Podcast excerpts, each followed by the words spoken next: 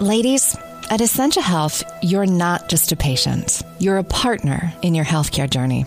We'll get to the heart of your health questions, even the ones you're embarrassed to ask. We'll find solutions to fit your unique needs and lifestyle, because here, we're in it together. Feel confident in your care and in yourself. Schedule a women's health appointment with an Essentia Health provider today. Click the banner to learn more.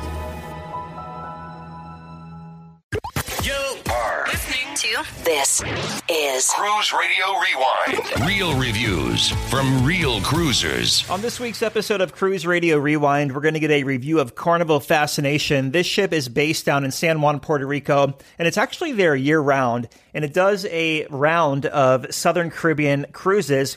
So it goes to like Saint Thomas, Saint Martin, Saint Kitts, Saint Lucia, and Barbados. So a little Eastern, a little Southern there. Jeff joins us on the line to give us a very detailed review of his seven-night cruise on Carnival Fascination. Jeff, welcome to the show. Hey, Doug. Glad to be with you. Yeah, man. Fascination was based here in Jacksonville for like seven or eight years. So um, I can't wait to talk about this ship because it's been a little while since we have chatted about it. Uh, before we get to the ship, then we'll take a step back. You're up in the Raleigh, North Carolina area, and you had to get down to San Juan, where this ship is homeported year-round. Give me some pre-cruise thoughts. What made you want to sail this seven-night cruise out of San Juan?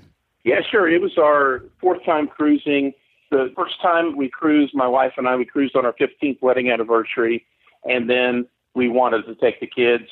Um, we did smaller Eastern and Western cruises, and then um, we've been preparing for this cruise or thinking about it. It's been about three years since we cruised, and so we said, we're getting overdue for a cruise, so let's try to do a cruise. We had a son that was going into college, and we figured we, w- we wouldn't have very many summers left where he would have uh, two weeks of availability. And the other thing we were doing is we were learning how to save uh, airline, hotel, and travel points. You know, a lot of credit card signups and, and just paying off our credit cards and things like that. But we, we took about a year and a half just so that we could be budget savvy and do a really big cruise experience, mostly on points. So we were able to fly free, stay at the hotel free, and most of our cruise was paid through uh, travel reward points. Do you follow anyone in particular for, you know, kind of hacking with points? Yeah. Um, the first one that I jumped onto, we, we fly Southwest Airlines a lot. And so there's a, there's a Southwest Airlines travel gal. I think she just calls herself Go Travel Gal. Uh, her name is Lynn Mettler, and um, just extremely knowledgeable, focuses her attention on how do you win the game at Southwest, how do you get your companion pass and um, and be able to do that, you know, quickly. Even if you're not a, a business traveler, you know, regular travelers can do that. Million Points blog, mm-hmm. I think, was another another big one that we followed, and there was there was a, several other ones. I follow the Points Guy, and I believe it's One Mile at a Time. Oh, okay, the, yeah. Those two sites are kind of um, basically everything that goes against what Dave Ramsey says. I've, I've been uh, does, I've been following, yeah, but yeah, whatever. So you make your way down to San Juan. Uh, how was embarkation to Carnival Fascination? It was our first time in San Juan, and it, as we talk about each of the ports, it's going to be our first time ever in those. We've done Eastern, you know, cruises and Western cruises. First of all, Puerto Rico, my first time being there. I, what a beautiful island there. Mm-hmm. And, you know, I get different impressions about w- what it's going to be like on the news, how the destruction or poor, and it was just beautiful, fantastic place. We stayed at the San Juan Marriott, which is right off of Coronado Beach. It was a great hotel. Uh, you know, we paid for it with points. It was a ten minute taxi ride from the airport to the hotel, and then about a twelve minute taxi ride to the port. So everything's real close together. And uh, on embarkation day, you know, we took, we took an Uber from the airport. You have to take a taxi going back and from to the airport. You have to take a taxi, but the other places you, you cut the price in half when you take the Ubers. So quick ride to the port. Our assigned boarding time on our boarding passes was between one and one thirty. And uh, so we really didn't have to sit and wait. I was kind of surprised that when we got to the port that there weren't porters to take your bags right from the curbside. You know, when I've been to Fort Lauderdale and Miami. It just seems like the porters are right there. You know, I've got my one ones and fives ready to give tips. I want someone to carry my bags. you know, right. uh, we, we had to walk our bags. It, it, it seemed like it, you know, took about ten minutes to kind of walk our bags in, get in line until we finally got to the porters, and then they took care of business. From curbside to inside the terminal was fifteen minutes. That's a little bit long for some of these cruises that I've been on just to get in the terminal. But once we got in the terminal, everything just, we just, we kept walking. And we're walking, we're going up and down escalators. We're giving our boarding passes to the, to the Carnival people. And then we're walking more, then we're scanning our bags. And so it took another fifteen minutes before we actually got on the gangway and got on the ship. This ship loads deck three. So there's nothing fantastic when you go in. It's not, there's not an atrium. It's nothing, uh, you know, glorious and over the top. It's just, it's very uh, medicinal, boring looking, you know, when you're walking in, and then uh, they greet you and you take the elevators or the stairs before you get to some of the more magnificent. So let's talk about the magnificent part then. What were your first impressions when you walked into that atrium? From the first time we ever cruised seven years ago to today, uh, walking in that atrium, you know, there's just, there's just nothing like it for me as, as tall as it is. I think there were fourteen levels on the boat. The glass elevators are in the atrium. You know, the music's playing. The bar's right down there, and drinks are flowing for people that are drinking. So, you know, we wanted to get into that as quick as we could. And that's the part we like. It, really, the first thing we did is we went up the stairs, and our rooms were ready by one thirty. So we checked into the rooms, or we opened the rooms, and the sail and sign cards, I can't remember if they would give us our sail and sign cards when we did our boarding passes in the past, but our sail and sign cards were in an envelope right by our door. Is that the normal thing they do now? You know what, for the past two years or so it has been, yeah. But that was no problem, and then one thirty we dropped our bags off. We, we had our swimsuits on already. You know, we were prepared with our onboard bag, and then we we went straight Uh, to the Lido Deck, like like so many do, and and I've been dying to try the Guy's Burger joint, so I need to get my first Guy's Burger. You know what? You are probably one of two thousand on that cruise that wanted to do the same thing.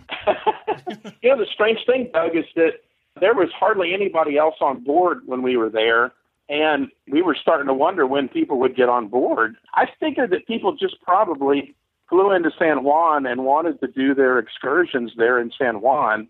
Uh, I mentioned to you earlier that some people got on on Barbados.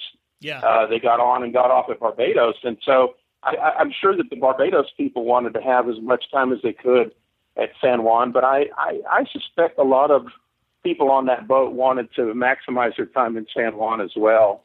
You know, the old town San Juan is, is gosh, half a mile from the port there. And so it's really easy to just walk over into San Juan. But um, we asked one of the um, one of the workers there, when do people start getting on board? And, and they said, really, five or six o'clock, you know, like late. Everybody was supposed to be on board by five. So I figured we started to see a big increase of traffic, you know, by four o'clock. And then definitely by by, by five o'clock and, and muster drill, you know, the it felt like a normal cruise ship. So what is it, uh, an evening departure? Yeah, it left at six, I think. Okay. That's the beauty, though. I mean, like, when you're sailing either Carnival or Holland America, it's so conducive to walking, you know, right, you're right there in the heart of downtown almost, whereas if you're sailing on Royal Caribbean or Celebrity, you're down at the Pan American terminal, which is a couple of miles outside of town, so it involves a taxi or an Uber to get back and forth, where, you know, you can cut it kind of close if you're sailing on a Carnival ship out of San Juan and not have to worry about being left behind. I think next time if, if we have just a port day, if we were on a ship that comes in there and, and has eight hours, Um, I, I think we're, we would spend the maximum amount of time mm-hmm. that we could and just get on board, you yeah. know, forty-five minutes before. So what kind of stateroom did you book, and what did you think of it? We've done on our cruises the interior stateroom. Again, we're, we're kind of the budget-minded. We, we want to be on the ship. We want to be on the trip, and we want to save some money you know, it's what we expected space-wise. You still have your, your regular, you know, shower curtain instead of a door. You, there's only two U S B, uh, not not U S B, but two two plugs, and then one European plug there. The kids had a power strip. We had a power strip. You know, we kind of knew how to do that. And then we had one of the porthole rooms. So we were on deck six, and uh, we were forward on the ship, porthole. So they have these two heavy portholes that give you some light and let you look out. If you lift them up heavy enough and unlatch the hook, you can actually shut those so you can have a little more darkness, you know, when you sleep. Um, and then there's there's curtains that you shut, so you, you know, to kind of uh, cut the light out of the, the portholes as well. So we do like to spend some time in the room because we like to nap a lot. So we'll have an afternoon nap. We'll go back to the room sometimes earlier at night and just sit and watch T V. My younger son wanted to say, I said, what do you want to say on the radio? And he said, he said, tell them they don't have a lot of great kids channels okay. on the T V. They had um, Nickelodeon, and then there was another Nickelodeon type of channel. You know, for the adults, they've got a news channel. They've got mm. a Food Network channel. They had uh, Home and Gardening. They have different travel ones. And then about the half of the twenty channels are Carnival related, trying to sell you stuff. Right. But yeah. I got my fill of, of, of Food Network, and my wife got her fill of, of H G T V, and we spent a lot of good time in the room. One thing I, I noticed recently that, well, I noticed it on Amazon, so I bought it. Now I travel with it, but because uh, I travel with so much like camera gear and things like that, um, the European plug, you can actually buy a European plug that has um, like a regular American outlet, but also four U S Bs on it. So you can charge four oh. U S Bs while, you know, charging your, you know, your computer or whatever. So I thought that was a kind of cool thing that I picked it up and uh, brought it on Carnival Sunshine a couple of months ago, and I swear by it now. It's a, it's a really cool way to get some more plugs if you so need it. Of course, most people like to, I guess, decompress when they get uh, get out to sea. So. I'm really I'm really big on tips, and, and I love hearing the podcast, but reading blogs mm-hmm. related to cruise tips or YouTube. And um, one of the things that I had picked up was, was uh, make sure you have some of the, the cruise luggage tags. Mm-hmm. I didn't know they had cruise luggage tags, but, you know, the, the luggage tags, they're these longer ones and this acrylic, and then they have this really strong strap on it, and you, you know, a metal strap, and you screw it on, and they don't fall off. Yeah. You know, so many people, and it was windy on the uh, going into the terminal, so some people's papers were flying around. I'd say half the people I saw, they had not done the luggage tags on their bag that they send you for Carnival. And I, I don't know how you deal with that. We even brought a roll of, of, of uh, packing tape, you know, just in case something kind of broke, because we know how important it is to have those tags. And then for our bags, of course, we want those to get to our stateroom. It took one time for my bag to get my bag tag to get ripped off for me to buy those. Um, yeah, I, I literally, I thought that I didn't get my bag by seven o'clock. It was like after I did early dinner and I got back to my cabin, no bag yet. I'm like, oh my gosh, where is it? And I'm thinking, did I bring anything? Like, did I have anything in my bag that I shouldn't have had? Like, you know, booze yeah. or whatever, but I did, I did not. But I went down there and I had to claim it because it was ripped off by, uh, you know, just, just in handling probably. Or someone, you know, whatever happened. But so from that point on, I order those bag tags that you, you know, have yeah. the, um, not, not, they're not like stainless steel, but you know what I'm talking about. Like you were just saying, and I, I swear by those things. They are so awesome. I think it was twelve dollars on Amazon yeah. and they sent me eight like of eight, them. Yeah, yeah, and eight then, of them. And then eight lanyards with mm-hmm. the smaller ones for your sail and sign cards. Yeah. It takes one time to learn. You learn really fast, too. So let's talk about dining on board the ship here. Uh, we'll start in the main dining room. What time dining did you have, and what did you think of it? Yeah, we had the anytime dining, and uh, we had a great experience we liked with that. We like to have the slower dinners. To us, it's it's still magical to us. It's still uh, uh, maybe not luxurious, but there is some luxury to it, mm-hmm. and it still feels like, gosh, we're we're we're getting to eat at a fine restaurant, you know, for free, and um, and we enjoy meeting the servers, and Uh, we normally, Anytime Dining actually started at five forty-five, and we would get there right right about that time. So we didn't have a wait. A lot of times they kept track of the servers that we went to, and they said, do you have a preference of servers? And we're like, well, you know, yes or no. And uh, we ended up having a couple of the same servers for most of the cruise. So that's, that's kind of fun. And you're close to other people, but there's still some detachment. So if you want to talk to the other table, if they want to talk to you, they can do that. But they seated us as a family together and not, you know, shove us in with a big booth full of, you know, eight or ten people. And a lot of times they would seat us by the window where we could watch the ship sail away at night and, or see the sunsets. So we really enjoyed that, and we enjoy all the choices. You know, you can order as many of the things as you want. And I just reminded my kids that that's okay. If you want two of something, or if you just, if you want an appetizer, you want to double the appetizer and make that your meal, you can do that. Mm-hmm. Um, it feels funny to do that. It feels wrong to do that, but they didn't bat an eyelash, Doug, at any time we asked for, you know, two desserts or the cheese plate, which is a dessert thing. We wanted that up front a couple of times. One thing I noticed is that it seemed like every day, as the cruise went on, every day the service got a little bit slower. And I couldn't really put my finger on that.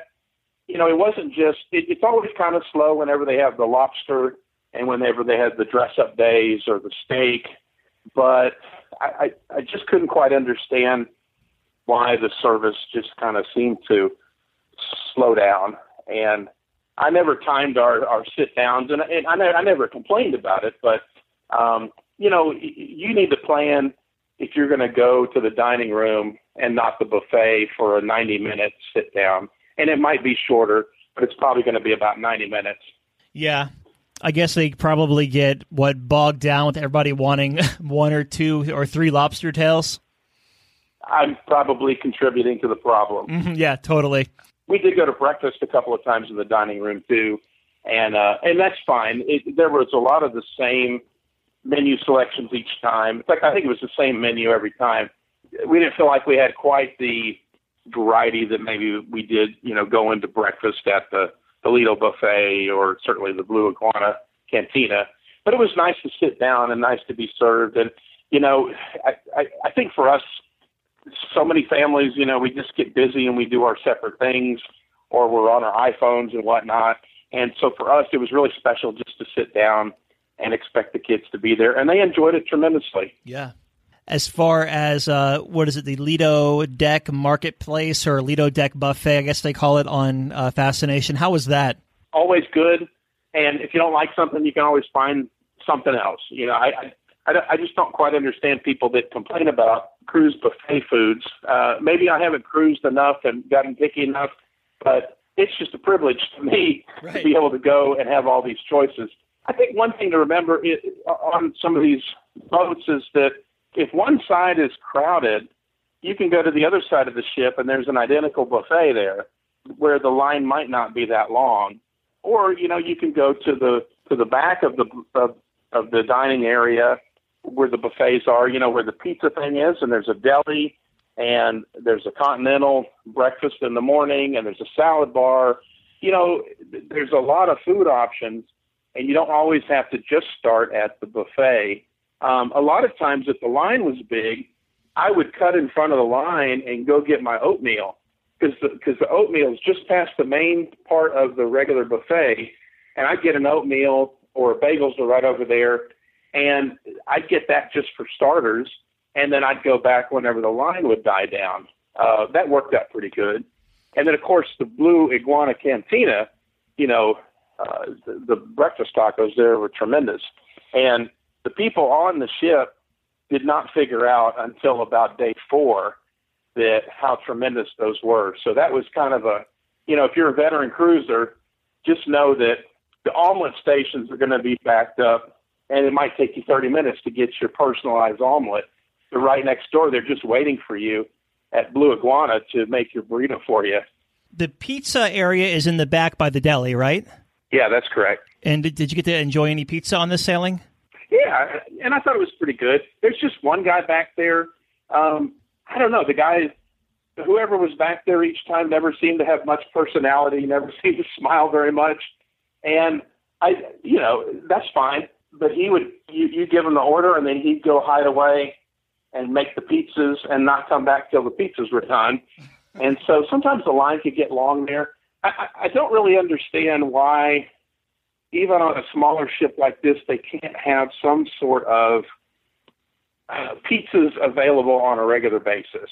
You know, not a full pizza buffet, but why not have a few pies out there ready to go? Because somebody's always going to come and want a cheese or a slice of cheese, and somebody's going to want a slice of pepperoni.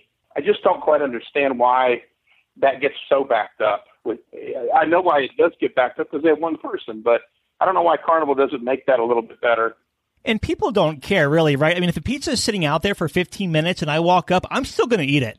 Exactly. You know, it's yeah. like, yeah, no big deal. Well, this ship doesn't have like any of the specialty restaurants or anything like that on it. So we'll go right to entertainment. How was the entertainment on this seven night sailing?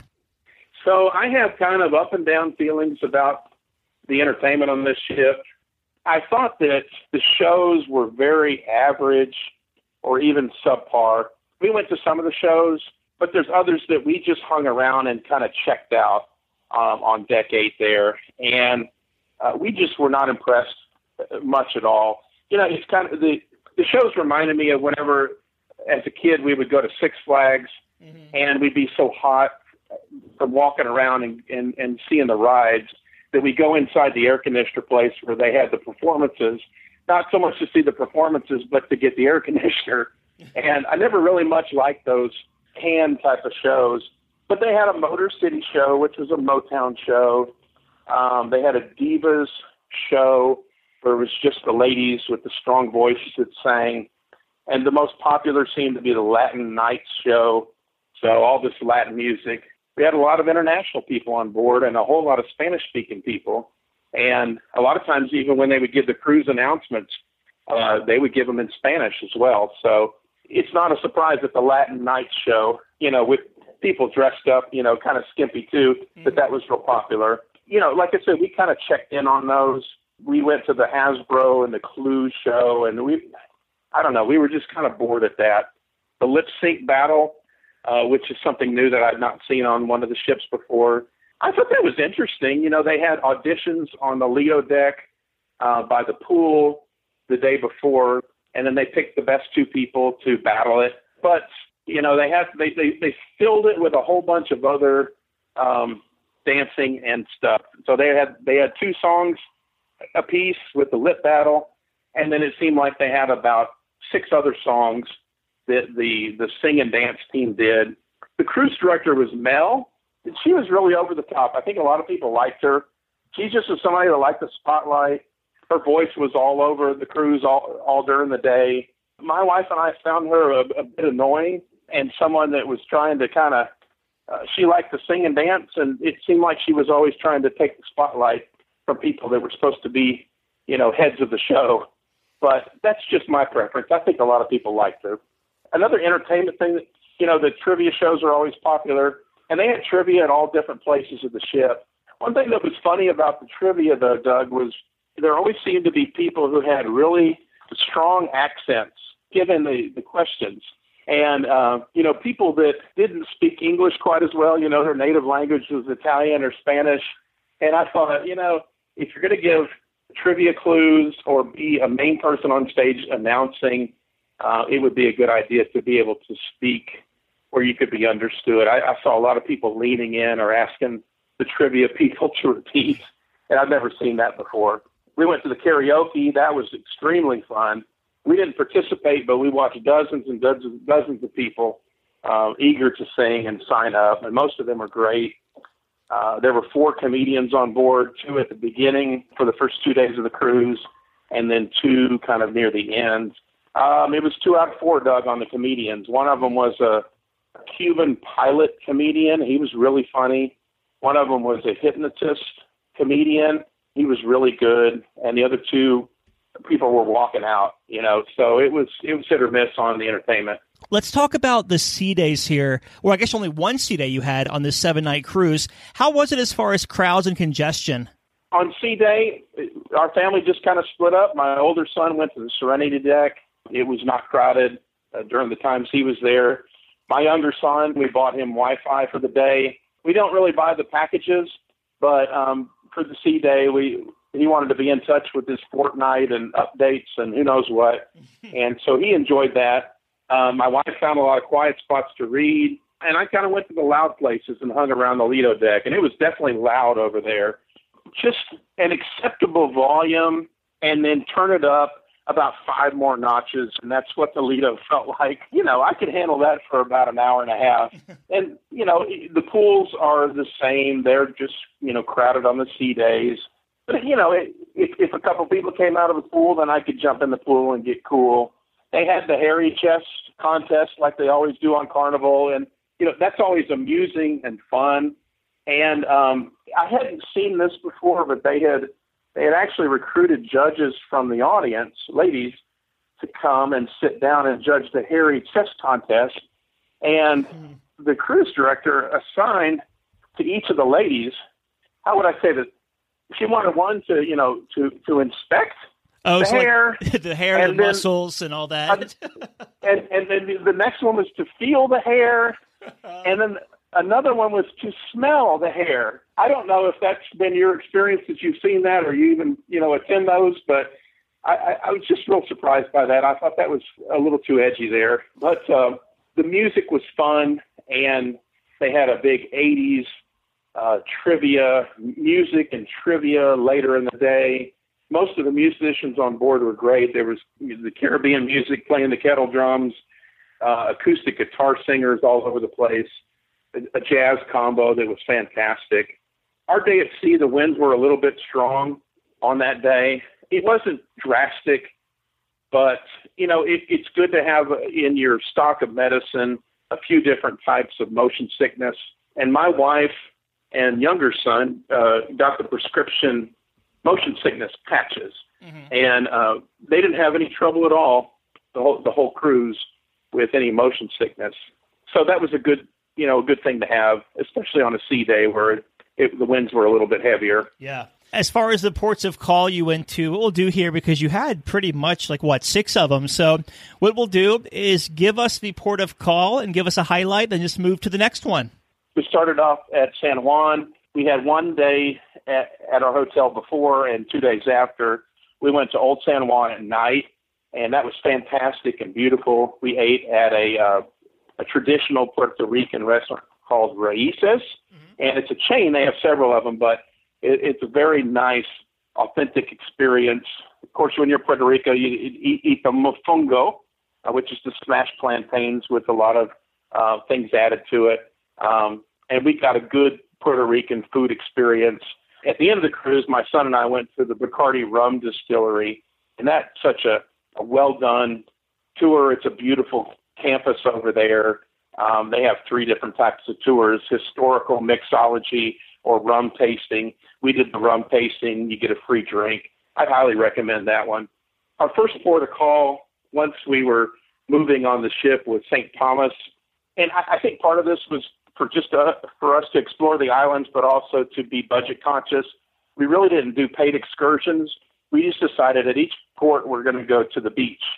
And um, so my wife researched good beach spots, or sometimes we just tried to get the nearest beach spot if there was a, an expensive taxi ride. So in Saint Thomas, we went to a place called Secrets Resort, mm-hmm. and that's one where you can get a day pass, but they uh, they have a couple of shops next to it, including a dive shop. And then the dive shop has an area of beach all their own where they rent chairs. So we didn't have to pay for a day pass. We just had to pay for a taxi ride to the dive shop and then uh, umbrella, snorkel, and chair, um, I think was forty dollars or fifty dollars for the whole family. So they have a restaurant there. The dive shop has snacks. We actually ordered some local pizza and got that delivered straight to our beach chair. So that was kind of fun. Saint Thomas, we thought, was one of the more beautiful places that we were at. We really want to go back to San Juan and Saint Thomas. And then our next port of call was Saint Martin, uh, probably the, the prettiest waters that we've seen um, in any of our Caribbean cruises. We went to uh, Mullet Bay Beach. It was um, a scenic taxi ride around the island. I think it was about ten dollars a person, mm-hmm. but um, uh, chair rental at that beach was five dollars a chair, five dollars an umbrella. They had a uh, Rosie's barbecue stand, which had amazing ribs, chicken, inexpensive beer. And overall, Saint Martin is a beautiful island, and it it's a cheap. It, it wasn't very expensive. So, you know, beers, basic beers, like the Corona equivalent beers were one, two, or three dollars, mm-hmm. really. Um, Carib beer was one of the main ones, C C A R I B. They had a couple of variations of that. And then when we were at uh, Saint Lucia, we had, you know, Pitons beer, and, and they had other beers too. But I would I would encourage you to try out the local beers. And also at these islands, when you go, ask about the local juice, because they have their, lo- you know, whatever's fresh locally, and they blend it together. So local juice is not a single juice, but it's usually a blend. Okay. So that was a good tip that we learned from our taxi driver. Next, we went to Saint Kitts. I think of all the ports, Doug, this one was seemed the most dirty and disorganized, at least in the port shops. Mm-hmm. Um, this is the one where they're several of the guys have monkeys, and they want you to, you know, they'll put the monkey on you and want to take pictures with you and can be a little pushy. And so we just told our kids, you know, if they want to put the monkeys on you, say no, and just kind of walk around or walk away. When we were in port at Saint Kitts, Royal Caribbean had one of their ships, the Majesty of the Seas, which is a really big ship. And so, you know, thousands of people got off from Royal Caribbean. We got off. Um, I'm sure there are ways to figure out if there are a lot of ships in port. Um, I don't know if there's apps that do that or if there's websites, but that would be interesting to know how many other ships are going to be at port, and it might affect how we plan our day. But my wife and older son went to uh, Carnival Beach. It was a real nice beach. It had good snorkeling, but it was a bit crowded.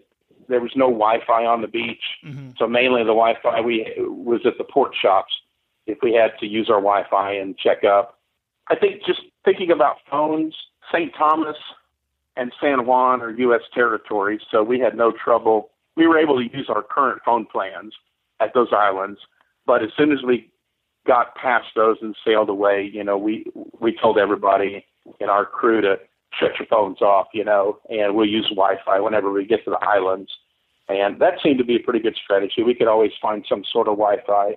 My younger son and I, we, we stayed back on the ship for a little while and just kind of went to the port shops and did some shopping and caught up on Wi-Fi. Uh-huh. Um, I, I think one other bit of advice for Saint Kitts is kind of save your excursion money for other ports. I think that the the excursions they offered there, I think the things that were available there, they just didn't seem very exciting. But at the other islands, it's much more beautiful, much more exotic, much more clean and organized. Saint Lucia was our next island, and well, we just thought this was beautiful. Saint Lucia was very, very expensive. It was expensive for taxis. It was expensive for shopping. It was expensive for souvenirs and excursion.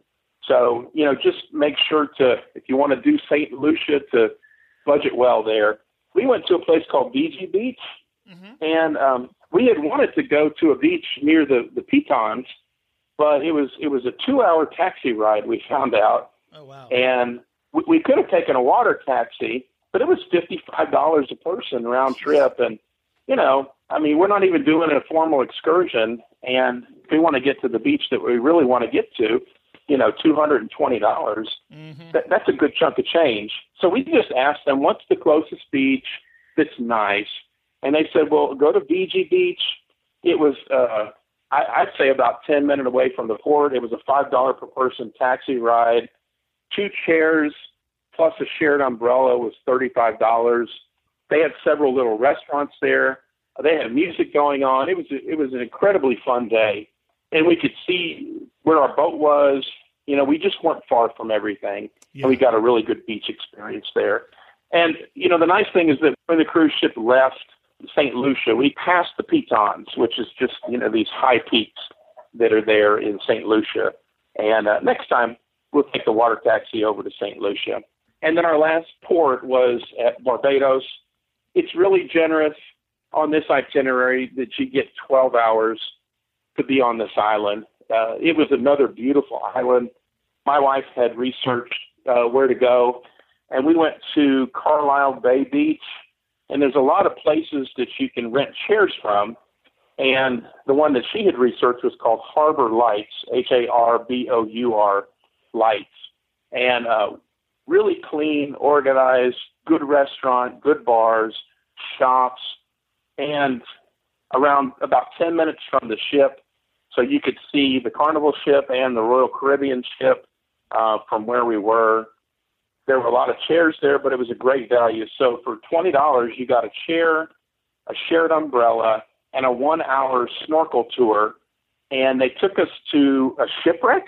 Mm-hmm. We'd never snorkeled a shipwreck before, and we probably spent twenty minutes there. And then they took us to an area that had uh, turtles. And so the people who had never seen turtles before got to swim with the turtles and just be on a boat, and they had snorkel equipment. And we thought, man, for twenty dollars, you know, to have a chair, an umbrella, and, and that was, was pretty incredible. It was definitely one of the best deals uh, that we got on the, on the whole trip. A lot of the excursions in Barbados, if they take you to a shipwreck, it's going to be the same one that we went to. So there was all these charter boats, you know, and even some from the Carnival ship that came over. So we, we really enjoyed that. You know, a lot of people, they go on onto the island later. And so some of the excursions didn't even start until twelve o'clock or even after that. So by the time we were headed back to the ship, there were people just getting off and getting organized on tours for excursions. My wife decided to uh, take my younger son back on the boat and then come back out and do some shopping. And then she jumped on one of these um, two-hour taxi tours. I think she paid twenty dollars, and she got a two-hour tour, and the driver had Wi-Fi hotspot in his oh, taxi, wow. So she could take pictures and upload them to Facebook right from the cab. So that was a fun, fun place, and I, I was glad that we had such a long time to spend in Barbados. And then we had a day at sea, and then we're back in San Juan. Gosh, I'm trying to think of the place I went to in Barbados, but it sounds exactly like you were talking about. They they brought us out to swim with the sea turtles because one tried to, to grab my GoPro, and then we went to a shipwreck, and there was a really long pier on the beach, and you boarded at the very end of this, like this boardwalk, this long dock. Was it the same way where you were? Not the exact one, but okay. They had several... several different um, inlets to that Carlisle Bay Beach. Okay. Uh, gotcha. One of them was called Copacabana, and it was more expensive, and it, but it was right next door. But then they had other ones. And then there was a couple of hotels that were um, uh, that were to the left of us. So yeah, I, I, there was it was a pretty crowded area, but you know we, we felt like we had our own space whenever we needed it, and we felt safe enough even to leave our backpacks so that we could go swimming and so forth. Yeah, because I remember what you were saying, there's a lot of people, like a lot of boats and charters and things around the shipwreck and the, where the turtles are, so it must be like one isolated place. Yeah. Um, the only problem with that is that is that all of a sudden in the water you've got a hundred snorkelers. Yeah. yeah. You know, so that was kind of irritating. I've snorkeled before, and, you know, I just kind of stayed out of people's way until they moved on. But, you know, all you need to do is float and paddle with your hands. And people snorkeling, you know, they start kicking yep. and they start getting getting into you and not really aware of their space. And so, you know, I wasn't afraid to shove someone away. It was called the boatyard.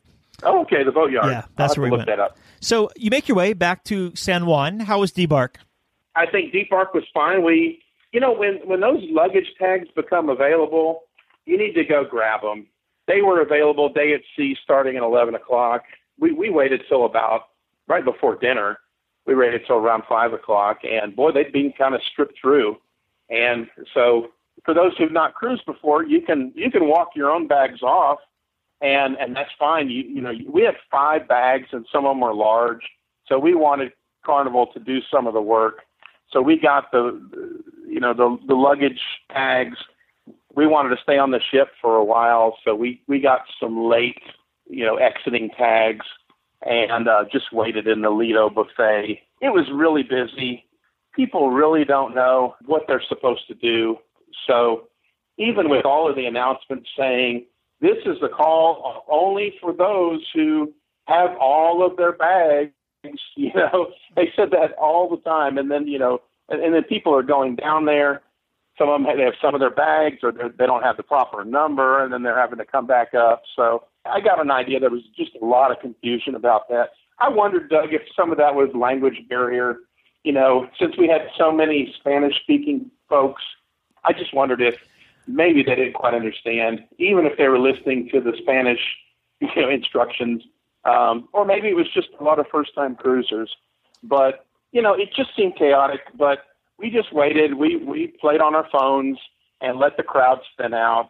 Instead of going to the forward, you exit from forward deck three, and then everybody wants to go either that forward staircase or, you know, take all the elevators.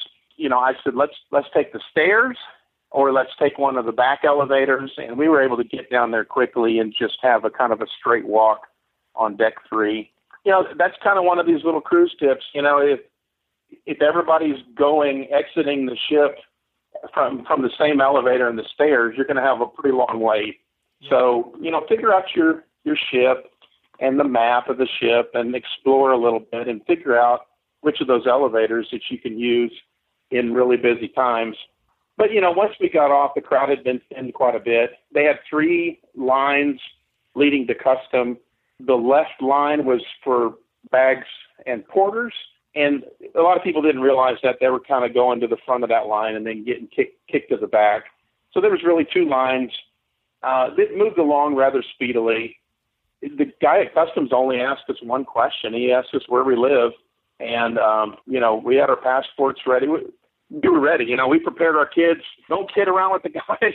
You know, uh, we used to live in an area where we crossed the border all the time and had to talk to customs people. And you just, you know, you you can't kid around with those folks. Yeah. But we told our kids, you know, and, and, and he just asked us one question and he said, you know, go ahead and go through. So it was pretty easy.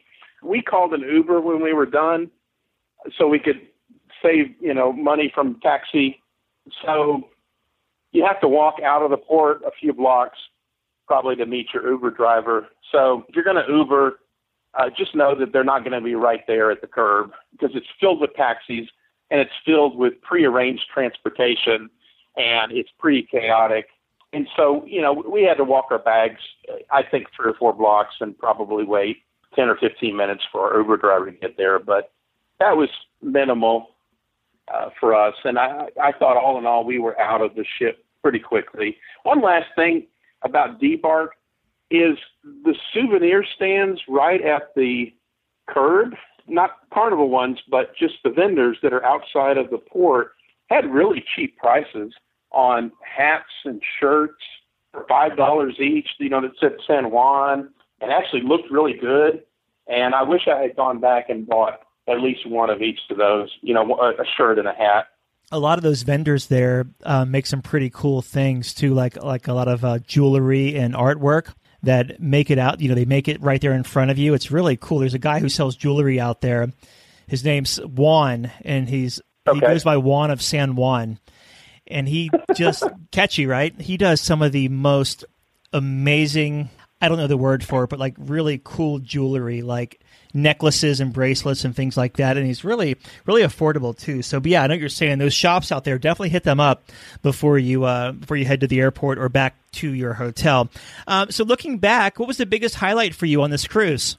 I think being disciplined about saving up, whether it's money or points or money and points, you know, for us, I get so much excitement in the planning and the dreaming and the researching. And then to be on the ship and to actually have some of your plans go through, or that you have to go to your backup plan, or ask the cab driver, where do we go, and have a successful day and, and to have surprises. That's just, that's so much fun for us, is the itinerary working out or the improvised plans working out. We enjoyed the quiet times on the ship, you know, and even in a busy, fun ship like Carnival, you can always find magical, fun, quiet places. You know, your room, you can be in your room and read, but we always found really special places to, you know, to read mm-hmm. or to relax or to listen to music. And then, of course, I, the food for us, you know, having the, the variety at our disposal whenever, having the guys' burgers. I think I had five of them during the trip. And so that was all fun for us. I love it. You're my hero. Um, do you have any first-time tips to offer anyone sailing Carnival Fascination out of San Juan? I got a few tips that are kind of just general cruise tips. Okay. I was really surprised that every time we, we went to the taxi stands at the islands, that they were exactly correct on their prices. I mean, we knew where we were going to go, and then we could, you know, see it on the taxi sign. Or if we were changing our, our itinerary, you know, I, I found that I don't trust the taxi signs until I trust them, you know. Mm-hmm. And but I found every taxi stand to be very organized. Um, their prices were solid. We double-checked them with with the taxi drivers when we got in, and they said, oh, yeah, five dollars a person. And, well, what if we would have went here this real far? Oh, yeah, that would have been forty dollars a person. That would have been a two-hour ride. So, you know, I was really glad to be able to trust the taxi stands. I think that the, the port shops, even though Saint Lucia was a little bit pushy, I think most of the shops, you know, we didn't feel the pressure maybe that you feel from the vendors in the Bahamas or Jamaica. So I really like that. Something we tried to make use of is that really big bottle of water in our stateroom. We would use that. We would uh, refill that, or we'd refill it in the morning with juice or tea and take it with us. And so it was nice to have that. And um, there's not much food that you can take from the ship off the boat. I guess you're not supposed to do that at all. And we didn't have the cereal boxes like like maybe some cruises do. So you couldn't take any cereal off. But one thing I found that you could take is you could order an extra guys, not guys, but the Blue Iguana burrito, breakfast burrito. And that may sound strange, but I said, can you give me another burrito? And um, I, could, I put that in my backpack, and that was a lifesaver, you know, if we got out to somewhere where it was a little difficult to get to a restaurant, or the restaurant took a long time, you know, to get their food ready. You know, we would have that, that juice and that burrito to snack on. So those were those are the odd tips I wanted to share, Doug. Yeah, awesome. I appreciate that. Uh, in closing here, final thoughts of Carnival Fascination. Tremendous ship, you know, great experience. It's an old ship, you know, it's a nineteen ninety-four ship, but it's been through a couple of upgrades, including the two point oh upgrades. The paint is faded. There's some rough spots. The deck is faded, but the quality of the experience, the people there, is not faded. It's very fresh, very fun, and we can't wait to go back on our next cruise. Yeah, I can't believe how old these, or maybe I'm just getting older, how old these fantasy class ships are now. Um, my very first cruise was in the nineties on Carnival Fantasy, and that ship's going to be thirty years old next year. Wow. Golly. Yeah. The first one we went on was Ecstasy. Mm-hmm. We went on Ecstasy. Um, I think that was a seven-night one that went to Belize and went Western. We did Norwegian Sky for a Bahamas cruise. I can't remember. Uh, Legend, Carnival Legend was the other one. And I think that's the one we took to Key West ah. and Cozumel. That was kind of a short one. I think those were the cruises we were on. Very nice. We've been talking with Jeff about his seven-night cruise on Carnival Fascination out of San Juan, Puerto Rico. Jeff, thank you so much for coming on and giving this detailed review this evening. Thanks, Doug. It's been fun to join you.